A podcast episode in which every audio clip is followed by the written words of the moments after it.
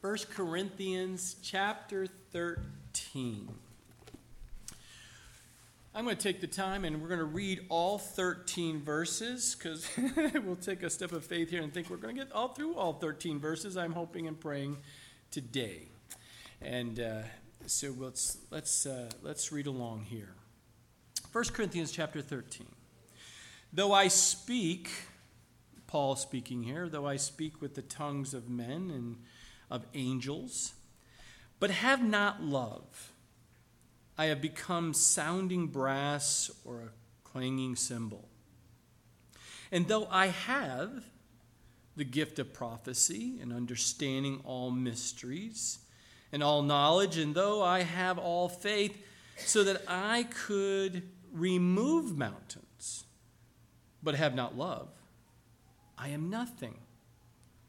And though I bestow all my goods to feed the poor, and though I give my body to be burned, but have not love, it profits me nothing. Love suffers long and is kind. Love does not envy. Love does not parade itself. It is not puffed up. Does not behave rudely.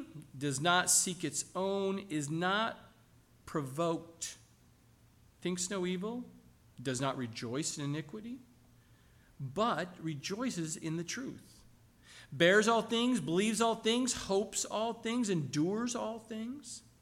Love never fails. But whether there are prophecies, they will fail. Whether there are tongues, they will cease. Whether there is knowledge, it will vanish away. For we know in part and we prophesy in part, but when that which is perfect has come, then that which is, is in part will be done away. When I was a child, I spoke as a child. I understood as a child. I thought as a child. But when I became a man, I put away childish things. For now we see in a mirror dimly, but then face to face. Now I know in part, but then I shall know just as I also am known. And now abide faith, hope, love, these three. But the greatest of these is love. Powerful, powerful chapter. Not sure if I told you, but First Corinthians is one of my favorite books. And when we get to this chapter, it is probably one of the most challenging of all chapters in the Bible. Because we have to look in the mirror clearly to see is this speaking of me, Lord? Do I have the love that you speak of? Now, see, we know that the Corinthian church believed in all the spiritual gifts. We've seen that. They, oh, they really love the spiritual gifts. Matter of fact, they were actually probably, as we have seen over the last several chapters, they were actually taking those spiritual gifts and actually taking them down a path that Paul warned them that they should not be. They were causing division and fractions and all kinds of things within the body. It was not uniting the body like they should.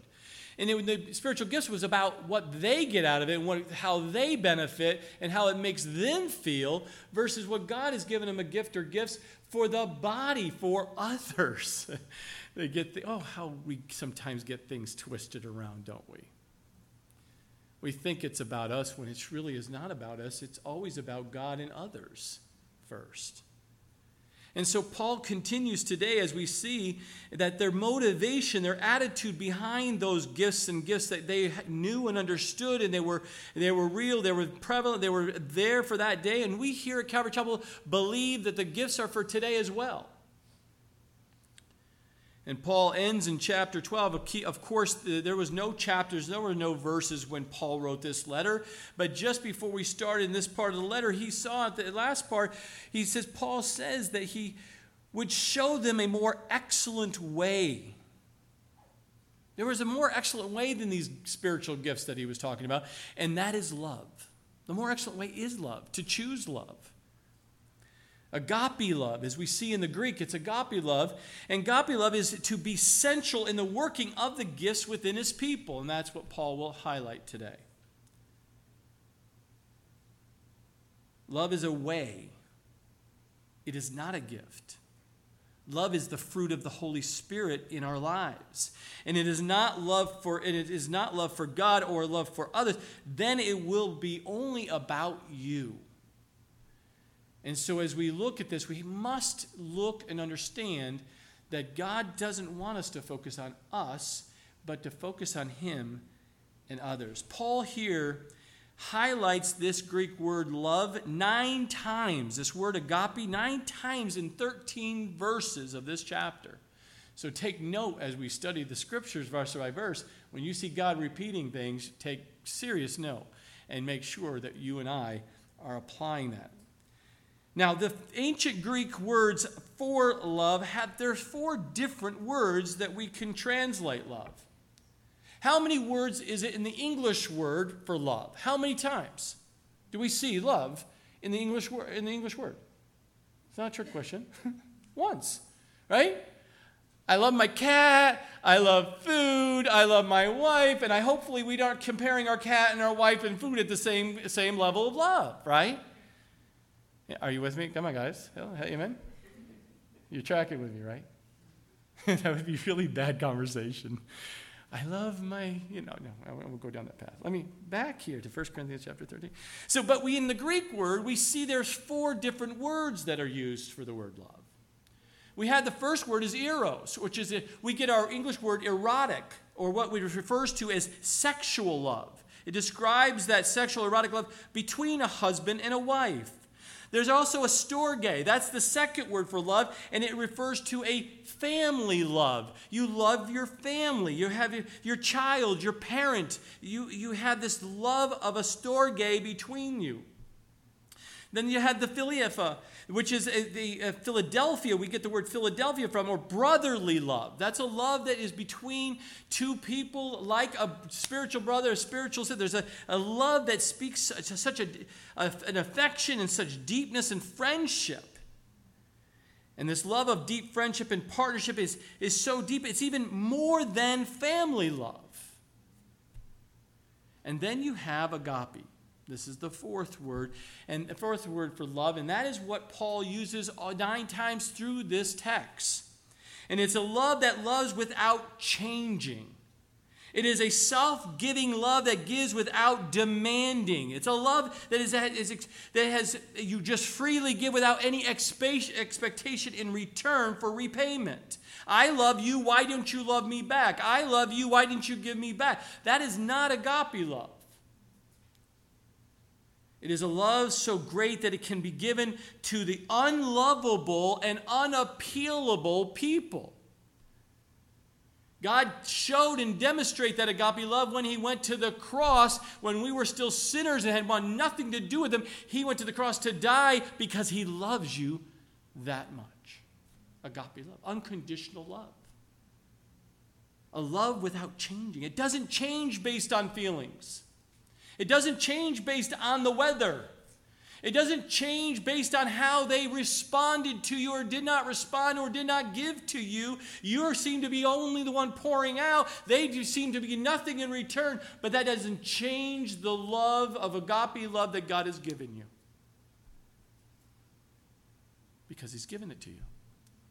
You and I can have and stir up that erotic love. You and I can stir up the family love. You and I can stir up and arrange for brotherly love.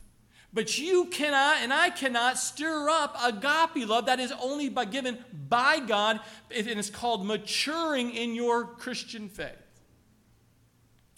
And as you mature, that agape love will be, the fruit of the Spirit will be developed in your life. And you can go back to Galatians 5, uh, verse 22, and read the fruit of the Spirit, which is love. And then you can see all the facets, the byproducts of that.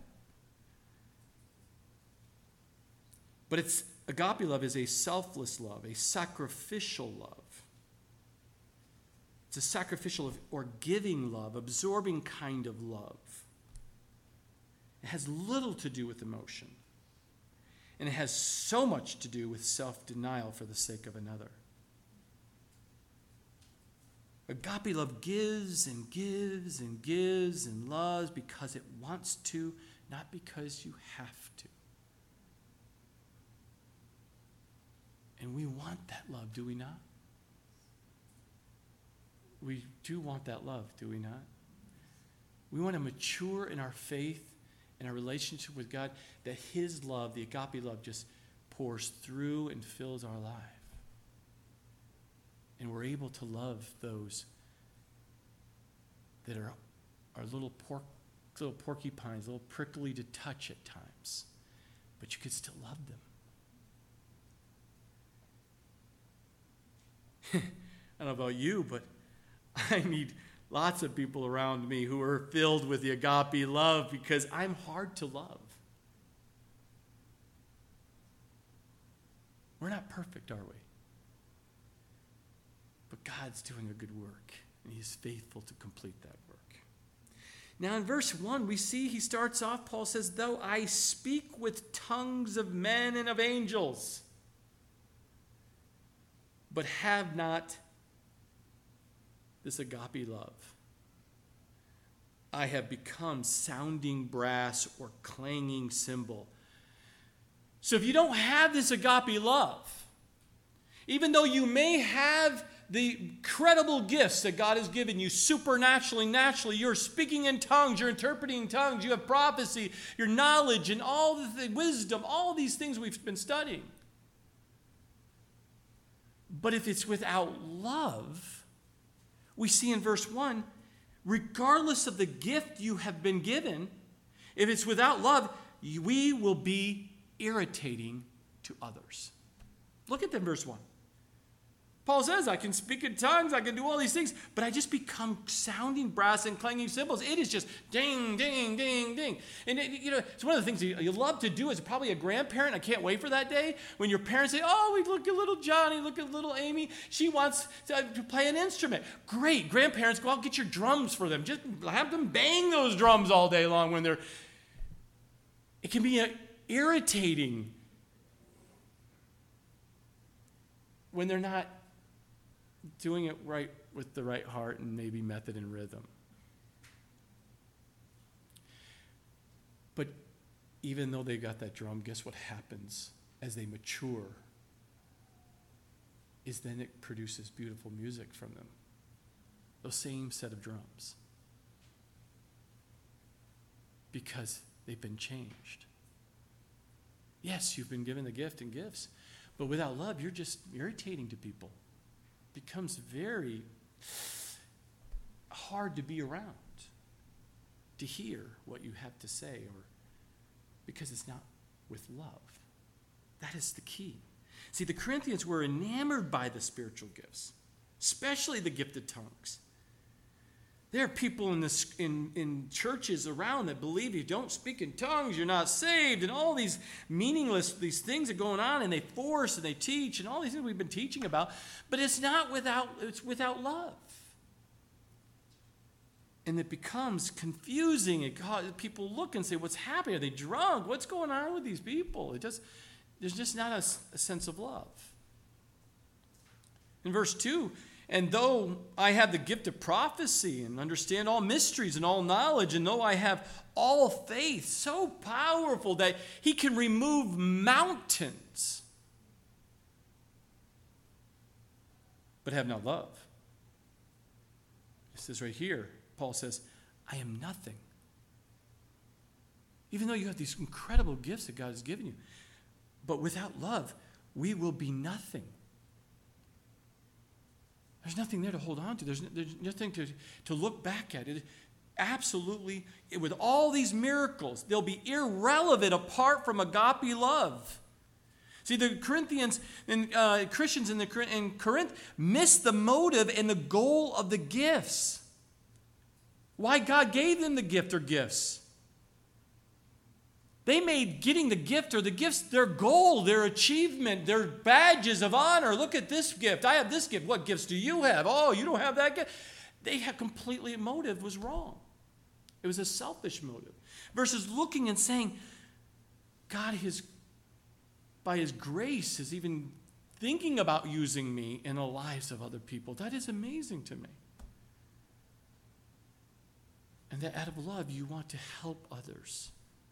You want to please your God with what He's doing. And it's to build up, the gifts are to build up the church, to build up the body, to encourage the body. And so Paul is drawing attention back to the love, back to this agape love that comes from God if they will allow God to work in their life.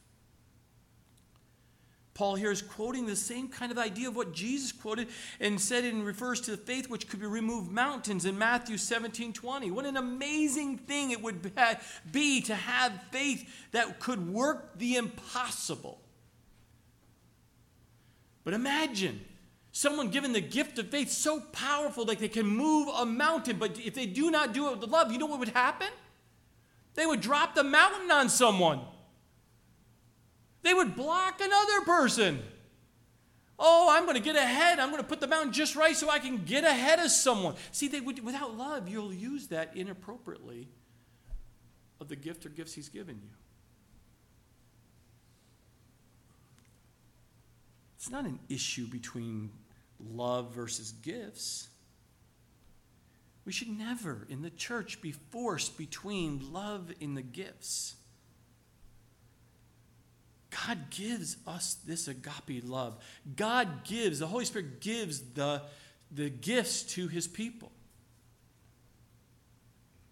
But the emphasis, the focus, the goal of the gifts is love, not the gifts for their own sake. And I hope you get that clear. And in verse 3, we see another aspect that Paul wants to get across. If, if you don't do it without love, he says, even though I bestow I give all my goods to feed the poor, and though I even give my body to be burned, sacrificed, but have not love, it profits me zero, nothing. It profits me, it's worthless. It's profitless. But Corey, I've sacrificed. I've sacrificed. You don't believe the hours I've done for people and, and used my gifts for the church and the, but did you do it in love? Did you do it with the right heart? Were you looking for something in return? Were you trying to get ahead? Were you trying to get to, to, to be known? Or were you really just did it out of love? Because you were compelled by God to do it. Paul says here, if without love we are profitless. You can give all that you want. Remember the rich ruler? He came to Jesus in Matthew chapter 16, verses 19 through 23. And the rich man came and said, Oh, how can I be saved? What can I do? He says, You give everything away. Whoa, that's asking a lot here. That's not what I was asking. Uh, isn't there a different way? You know, he says, only, only the most excellent way. And that is to love, that is to die of self and to live for others. And so, but even if the rich young ruler had done exactly what Jesus said and went back and gave his wealth away, what would happen if he does not do it in love? It would still profit him nothing. He would be profitless.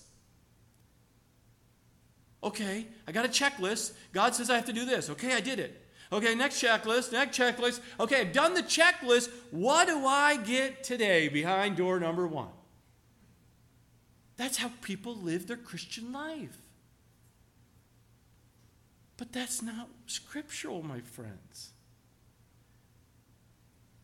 As you mature in your, in your relationship with Christ, He matures you and He produces a fruit called agape love in your life, and you just freely give because you love God that much. And God has put a love for others that much on you that you're willing to sacrifice, you're willing to give. Yes, as Paul says, I might, even if I give my body to be burned, even if I sat there and gave all my time, if you don't do it in love, it will be profitless. There are some early Christians so arrogant as to think that the blood of martyrdom would wash away any sin. They were so proud about their ability to endure suffering for Jesus. Do you realize when I went to prayer, I was on my knees and they were bloody and bruised, and I crawled on that cement for, uh, for miles for God. Did I want to endure the suffering for God? Like that's going to somehow wash away any sin. They were so proud of their ability to endure that suffering, even though there was the, was most important thing in a Christian life was to somehow you're supposed to suffer for Christ. Yes, we will suffer. Yes, we will face persecution. Yes, we know these. We see them in Scripture. But that's not the most important thing. Because without love, it profits me nothing. See, many Christians believe the Christian life is all about sacrifice. Some people will not come to Christ because I will have to give up. Uh, you don't understand. I don't want to give up this. I don't want to give this. I have to, I'm going to be poor and I'm going to be destitute. They're going to send me to some remote island or some in the middle of a jungle. I, I can't give my life to Christ. I like my life.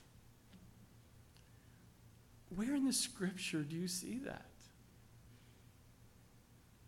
He just says, Come to me by faith. Now, don't get me wrong. Once you start a relationship with Christ and He's your master, He's your Lord, then we're just obedient servants to do whatever He's called us to do. and you know why? No, why? No. because He loves you agape love. He'll never ask you to do something as a child of His to do anything that is not good and great. Regardless of how you feel, regardless of your emotion, of regardless of their fighting your way, they just might send you to the North Country. Guess what? It is love because he knows what is good and right for you, and he sends you to the North Country. I had to go through that battle. Trust me, in California, you're sending me to, we're sending us to the North Country? What is the North Country? What is New York? You know. but God says, I love you, and I've got great things for you as a son of mine. And do I really believe that, that He loves me unconditionally? Do I really believe and trust in Him? And when you do, you watch great things happen in and through your life that you will be amazed. And we've experienced it six years now here with you. Now, each thing described in 1 Corinthians chapter 13 here and for the first three verses are good things. Tongues are good, prophecies are good, knowledge good, faith is good, sacrifice is good. But love is so valuable, so important. It is the key, it's the foundation and apart from that, every other thing is profitless if you're not able to do it in love. Now, we see in verse 4, we're going to see in verse 4 through several verses here 15 results of this agape love, or 15 byproducts of what this agape love looks like. Take note. The first one is in right here in verse 4 love suffers long and is kind. So we see the very first two aspects of love. Suffers long means long suffering. God's agape love, that if you have God's agape love, you will be long suffering in and around what goes on in your life. That means patience. And when we see this, these two words are action words. They're not lofty concepts. These are actions that God says this will be a result in your life. You will have long suffering. You will see kindness. So the very first two of the byproducts of love is these two. Now, long suffering, love will endure a long time. It's a heart shown in God when He said to, uh, when he, it is said of the Lord. He says in 2 Peter 3 9, He says, the Lord is not slack concerning his promise, as some count slackness, but is long suffering toward us, not willing that any should perish, but that all should come to repentance. So thank God he waited for me and for you. Could you imagine if he came back when you were in your sin and you did not give your life to Christ? I couldn't imagine when he, if he would have come back in my 20s. I would be in hell. So I'm thankful that his love is long suffering. Yes, there are days where we say, Oh Lord, you come back today. And we're in, with great anticipation that he can come back and take us and rapture us out of here. But at the same time, we know so many people in our lives that are not saved yet. Lord, if you're long suffering, we pray and the, our loved ones will get saved before you come back. But we want to have that same thing because so many times we work with people in our family and our friends, and my mom and dad, I know, are right there that I pray for long suffering because my mom and dad's not saved yet. So I am willing to do whatever it takes to wait for the Lord's return so that my mom and dad get saved. And they're in their 80s. Sometimes you will only tolerate someone for, I'll give them one more week, one more year, one more time, and that is. But in God's agape love, that's not long suffering. That's conditional. Agape love is unconditional. But we see that God's agape love is in us. We will show long suffering to those who annoy us and hurt us. But, Pastor, you don't understand. I understand to know that God understands and that God can strengthen you and give you that love, agape love, to help. Love is kind, it means gracious, pleasant and we, when we have and show God's love, it will be seen in the simple acts of kindness. Kindness leads to repentance. God showed kindness to you and I that caused us to want to repent, to change, to turn around and follow Him. Can you imagine if He wasn't kind? Imagine if he wasn't long suffering, where would you be? That's the question, isn't it not? Is what we are doing today or yesterday or tomorrow, is it in the name of righteousness? What we're doing, it, I'm doing it in righteousness. This is what God wants. But did you do it in kindness? A wonderful measure of kindness is, is to see how children receive us.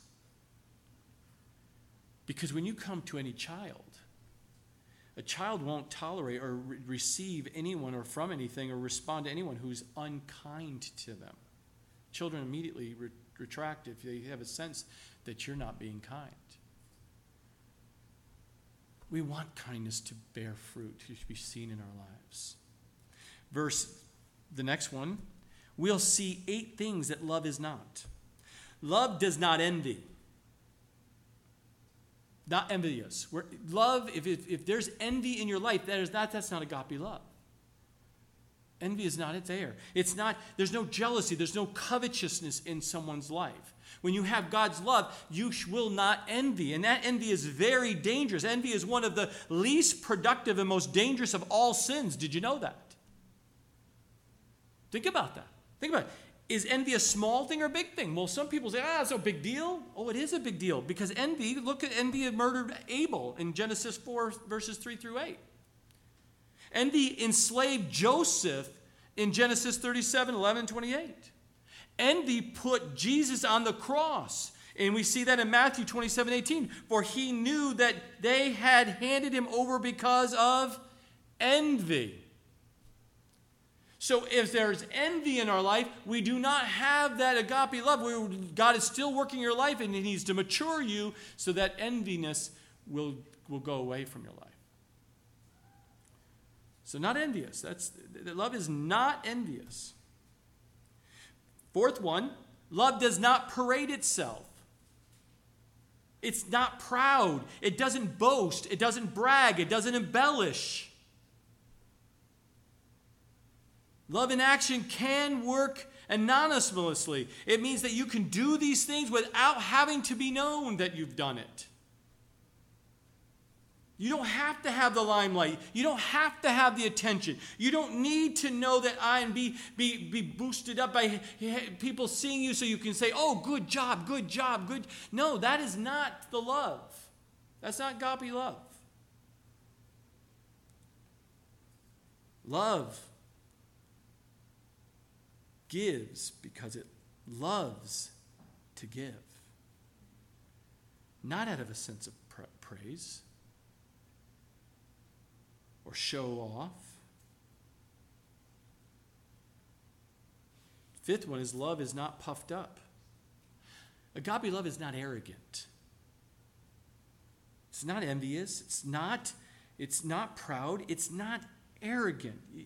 You, don't, you don't ha- there's a pride, this puffed upness, is, is this arrogance or self focus, like I have achieved and I am something of importance. That's not agape love. It speaks of someone with a big head, and love doesn't get swelled up because you focus on others and not yourself.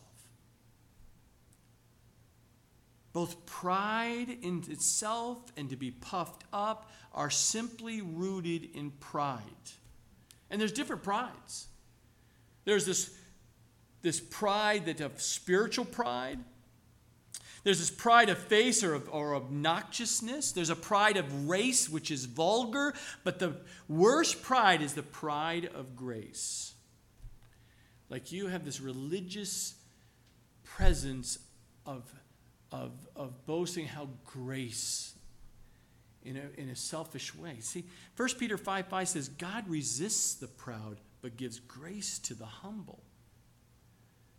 We see another warning. We see it in Proverbs 16 18. Remember, pride goes before destruction, before the fall. So God says, no, the pride has got to go. If you have pride, that is, that is not agape love. God still needs to work on you and mature you and work those things out of you. You just keep showing up, regardless how you feel. Number six is love does not behave rudely. It's not rude. It's not obnoxious. Where there is love, there will be kindness and good manners. Not some stuffy, proper, nose up, air kinded properness. No. There's a humbleness, there's a kindness, a gentleness that comes in their manner. It's not a refined culture, but a simple way people do not behave rudely. We're not rude. But Corey, you don't understand. that dude just cut me off, and I had a bigger truck than he had that little little car. I, no, we're not going to be rude. We're not going to go chase him. We're not going to be sending some nonverbals his way. That, that's just not what you do. Now, some have some really powerful eyes. All you have to do is give them the eye, and, and it's, woo. But that's not agape love. Number seven, love does not seek its own. It's not cliquish. It doesn't demand that people come and gather around in a cliquish format here. Paul communicated the same idea in Romans 12:10, in honor giving preference to one another. It's not about you. Philippians 2 4 carries that same thought. Let each of you look out not only for your, his own interest, but also the interests of others. It's about being others centered, not self centered. And that is agape love when you're others centered. You can see it. People say, I don't know if I have agape love. Well, look at here. We're on number seven. How is your name fitting in with that, you know, that, that, that, that sentence? Number eight, love is not provoked, it's not touchy, poking others. You find it easy to provoke, be to, to be provoked, or to become irritated with those who are just plain annoying. Not here. Other places, work, but never here. but it is a sin to be provoked. It isn't love. Ask Moses. Moses was kept out of the promised land because he became provoked at the people of Israel. Numbers chapter 20, verses 2 through 11. It brought him to a point where he smacked the, smacked the rock again. Remember that? And that kept him from going to the promised land. So if you think, oh, I don't need to be, I'm touchy and be provoked, if you think that's a minor thing, it caused a man not to go to the promised land. So don't provoke. Number nine, love thinks no evil. It's not suspicious. It does not keep track of evil from others. There is a sense of forgiveness. You don't have to sit there and track them and watch them and be critical uh, spirit about them. You have a heart of forgiveness. It literally means love does not store up the memory of any wrong it has received. Oh, I don't know about you, but that is very difficult. Apart from the Holy Spirit, you cannot and I cannot do that. To not keep track of what people have hurt you and to forgive them and then I keep it written down. Oh, I don't have bitterness. Oh, I don't. I forgive them. I but let me open up the top drawer of your desk and you see the listing of the things you've kept in your mind. Agape love thinks no evil. Love will put away the hurts of the past instead of clinging and holding on to them because it results in resentment and bitterness, and you will be harmed, not the other person. Number 10 is love does not rejoice in iniquity. It's not happy with evil. It is willing to want the best for others, to refuse, it refuses to paint things against others. Instead, love rejoices in the truth. That's number 11. when that dude just cut you off? If you have agape love at that moment, if you've been matured in your faith, you're not going to sit there and say, God, oh, make sure they get a flat tire. God, get a police officer right up there, catch that guy, you know. That's thinking evil. Instead, you say, God, protect everyone around us. Change that man's heart that he would slow down and not be so reckless to cause harm to others. Which response do you take when you're cut off? It's just, a, just an indicator, right? Number 11 was rejoices in the truth. We rejoice what truth? The good news of Jesus Christ. That's the truth that he died for the sin of the world. And he died for you even though you and I didn't deserve it. But his agape love, still, he went to the cross for you. Verse 7, we see four more things that love is. Love is, bears all things, believes all things, hopes all things, endures all things. Now, I don't know you, the word all things four times. Ooh, that's hard. I, I, can, I, can, I can bear some things with some people. I can, I can believe some things. I can hope for some things, and I can hope I can endure some things. But you're telling me that agape love, if it's in my life and it's matured, that agape love, that I am going to bear and, and believe and hope and endure in all things? All means what? All. Not hand selected. We're like, oh, I want all these apples. Let me just pick the ones I want. I've got all the apples. No, no, no. It's all the apples, not just what you want to pick.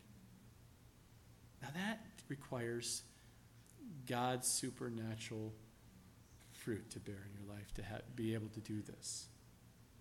Number 12 is love bears all things. It means strong. Love is strong. The word of bears can be also translated covers. So God, Paul brings this uh, important truth here in 1 Peter 4 8. He says, And above all things, have fervent love for one another, for love will cover a multitude of sins.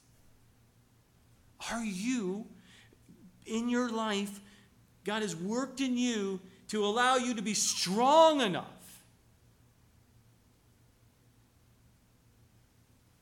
that you would recognize that Jesus Jesus' love will cover a multitude of sins.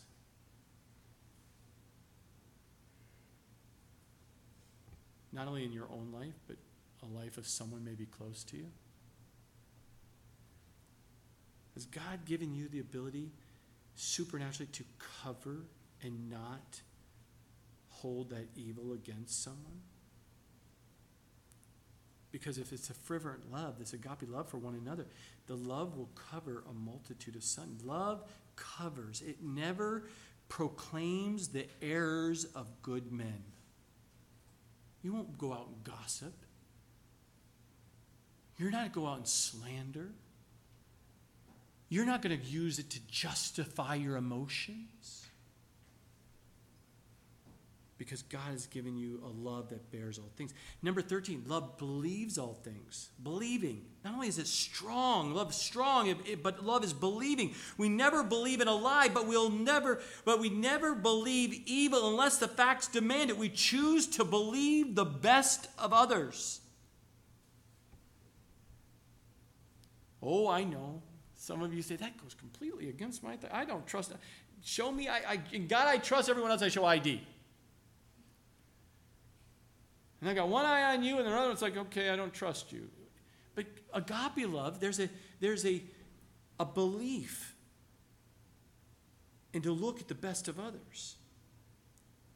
Because you want to believe that God is doing a work in them because he's, God is so faithful to finish that work in them. They're just not arrived yet. You and I haven't arrived yet. And then we see number 14 love hopes all things. It's hopeful. Love is hopeful. It's strong. It's believing. It's hopeful. Love has a confidence in the future, not pessimism. When, when, when hurt and you've been hurt to your core, it does not say it will be this way forever and even get worse. Oh, it'll never change. She'll never change. The situation doesn't change. The job will never. No, you have to understand that God's love is going to give you a hope that believes that God is in control of your life. And nothing touches your life unless it's been Father filtered first. And then He was using it to refine you. To be that man and that woman that He so. He died on the cross for that man, that woman. He is doing a work in. And he brings us through all kinds of things that are his ways are not our ways. So we would have never chosen certain paths that he took us down to be able to refine us. And we may not understand it, but God is, we put our hope in God and his promises. And that's why we can be hopeful in our day to day walk with him. And number 15, love endures all things. It's enduring. It remains, it stay, it's steadfast. Most of us can bear all things, believe all things, hope all things, but only for a while. And apart from that agape love that God is bringing and bringing into your life, that you will then be able to keep and bearing and believing and hoping and not giving up. It destroys enemies by turning them into friends, not to try to have God torch them and get rid of them. But God changed their heart been hurt so much. I want you to change their heart, Lord. Because I know that's what you want for that man, for that woman, for my children. I know you have a hand on my children. And as rebellious as they seem to be, I know as a praying mom, you're working even though when I don't see. Do you have that hope? Do you, are you willing to endure? Are you willing to stand fast in God's love for that person? You must, my brothers and sisters, you must. For the sake of your loved ones, you must stay enduring. Allow God to give you that enduring of all things. Because love sees more. It is willing to see less. The more you're willing to love, the you allow God's love, agape love, the less you see of the faults of people, the less you forget the things they've done to you, the less the, the, the shortcomings they are. We need to see the price that was paid on the cross of Calvary for that person. We must know that God died for that situation. Yes, it makes you mad. Yes, it makes you sad. Yes, it makes you bitter. But remember, Jesus made a commitment when he died for them That he was never going to forgive, uh, forget to continue to move in that person's heart to bring them to salvation. He wants none to perish. So don't give up on them because God hasn't given up on them. It's always the question is, to, is always, Pastor, but how do I exhibit that kind of love? How can I get that in my life? How can it come about to that? I want that so desperately. And the only way it is to let Jesus Christ live, live it through your life. Let Jesus live through your life. Do not, do not suppress, do not uh, to, to, to, to, to, to get in the way of what God wants to do through your life and in your life. For he is the embodiment of these characters that we just talked about, these 15 characters. He wants to work them into your life and through your life. So choose to walk with the Lord daily. Choose to talk with the Lord daily. Choose to learn about the Lord daily, and His Spirit produces this character in you and me. And it will ever be so slowly, but you know for sure it is being done in your life. It's not a microwave moment, I know. It is a long crock pot moment. I just came up with that one. I couldn't remember. I must be hungry, ready for the potluck, the picnic already.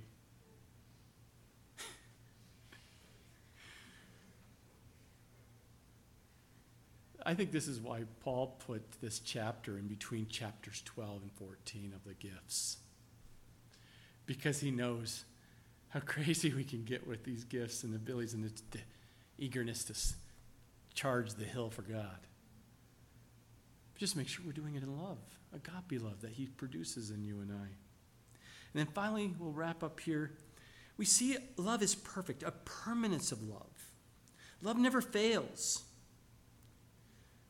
See, Paul addresses the overemphasis of the, Christian, the Corinthian Christians had on the gifts of the Spirit. He shows that they emphasize love, more, they should be emphasizing love more than the gifts because the gifts are temporary. They're, they're just containers of God's work. Love is the work itself.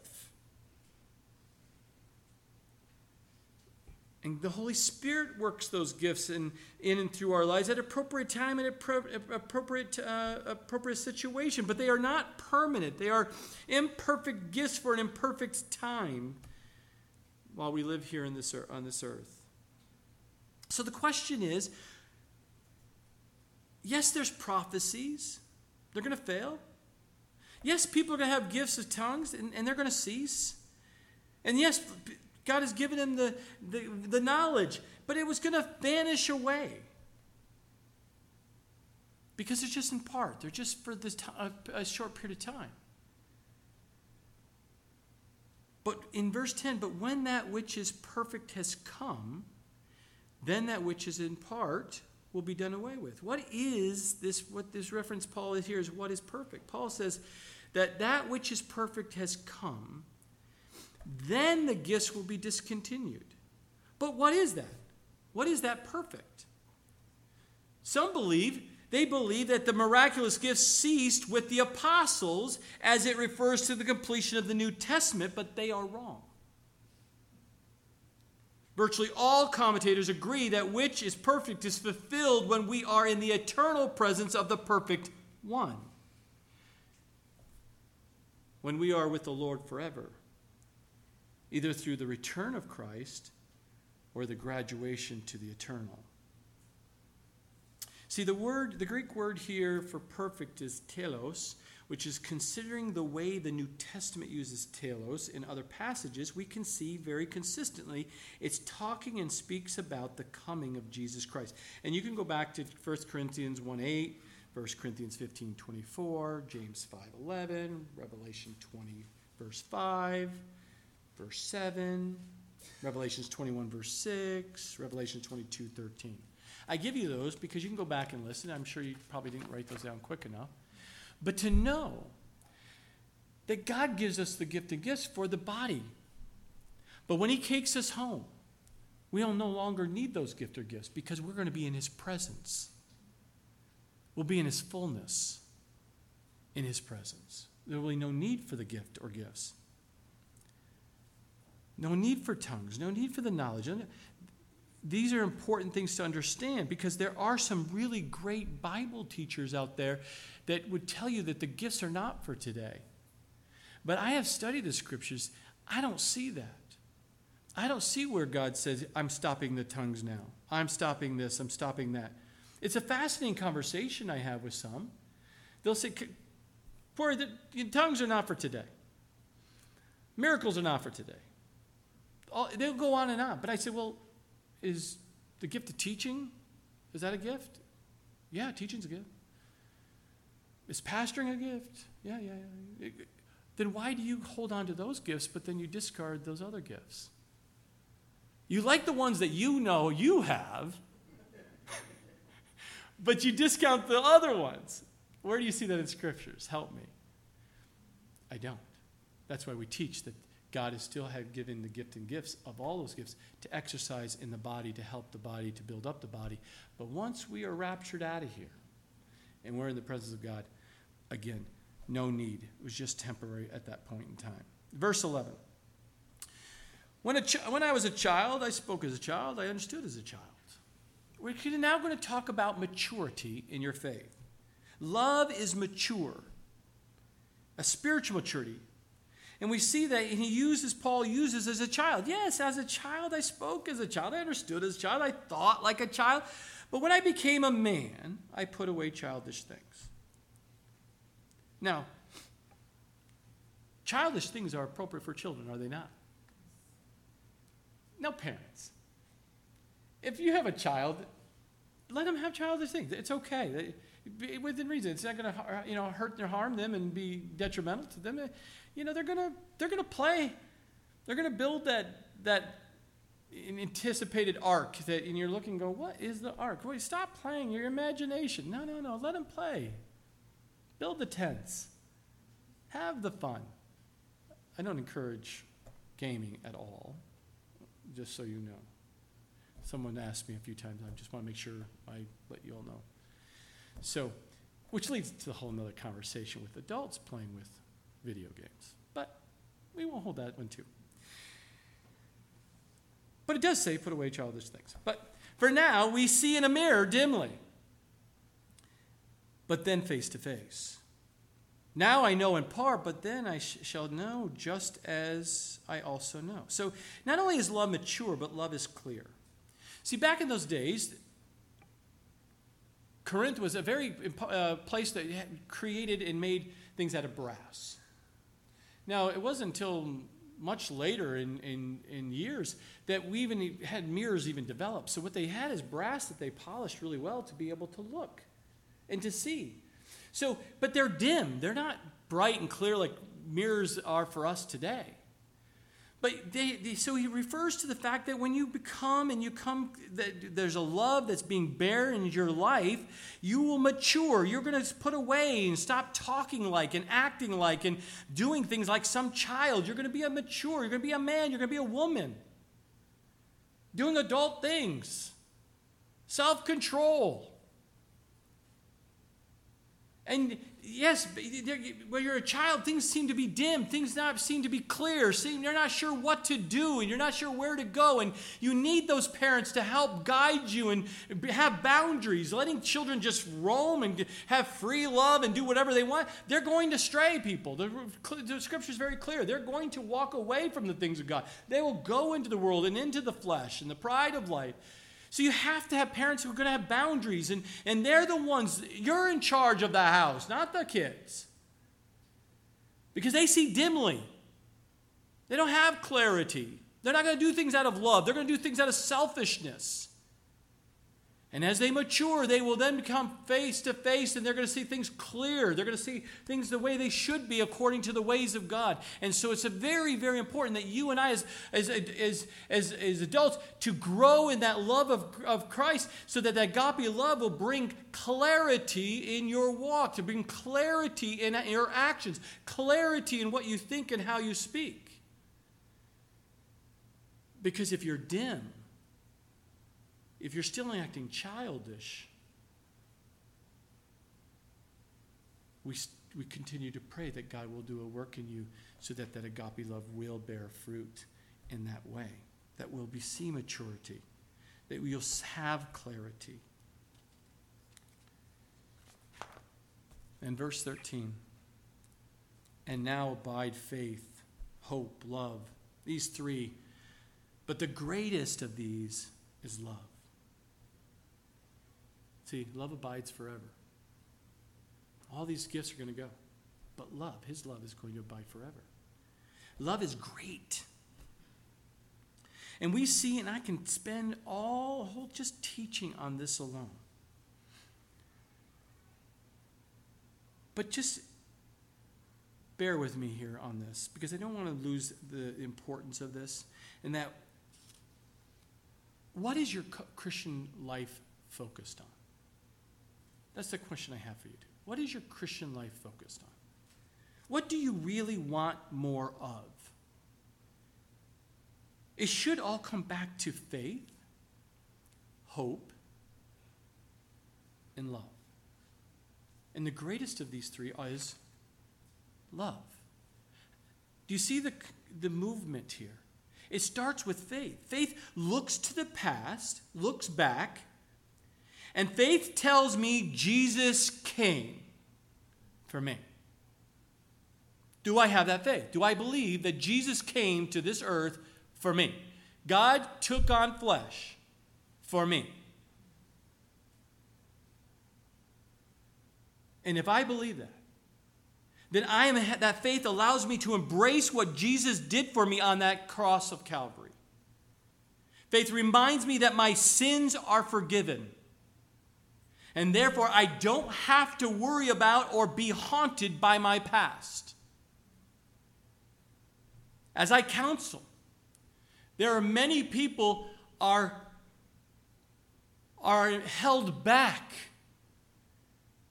of their faith growing and trusting in Jesus Christ and what he did for them on the cross and forgiveness. Because they cannot believe and trust that a loving God would forgive them. They cannot let the past go. They just carry that like baggage into every relationship and God's relationship with God and relationship with everybody and just brings the past right with them. Stenchy clothes and all. They don't realize that God has taken and removed the filth and has given you clean clothes. You're as white as snow. You've been forgiven. That's faith. That allows you then to go to the next, which is what society does not have because they have no faith. They will not have hope. Hope is looks to the future, looks ahead, and hope tells me Jesus is coming. Jesus came for me, and Jesus is coming back for me. And when you have that solidified in your mind, hope reminds me that I don't have to be upset or uptight or worry about the future. He has it all planned for me. He's preparing a place for me. This is a vacation gone bad, and I can't wait to get to heaven. Do you have that hope? Because if you do not have that hope, based on the faith of what Jesus has already done for you, then you are suffering, my brothers and sisters, and I want to help you. I want you to be spend time with you in the Word of God because I want to show you the love of Jesus through these pages. And if you have faith, you've dealt with the past, you have hope. You are so looking forward soon and very soon for the future. Then you will look and you will see that love looks to the present around you. You will look at the around you, and love tells me Jesus is here with me. Love frees me from the present. It frees me, right? And in my midst of what's going on in my life right now, Jesus is with me. He'll never leave me or forsake me. And as he does that, he loves me. And because he loves me, I want to love him. And as I love him, he works through me. And I'm able to then God empowers me to have that agape, unconditional love for others. And I will love Him, and I'll love others, and I will have a heart to reach the lost, those who are not saved. Why? Because I want them to have the same faith, I want them to have the same hope, and I want that love to bear in their lives. See, because a person who lacks faith will not be able to love in the present because he will be paralyzed by the hurts and the sins of his past. A person who lacks hope will not be able to love in the present because he will be too worried about his retirement and lifestyle that he has worked so hard to have it all arranged and strive to obtain. Only the person who has put his past behind him through the power of the cross, only the person who looks forward to the future through the promise of heaven can truly love in the present. There is no other way. It is the most excellent way.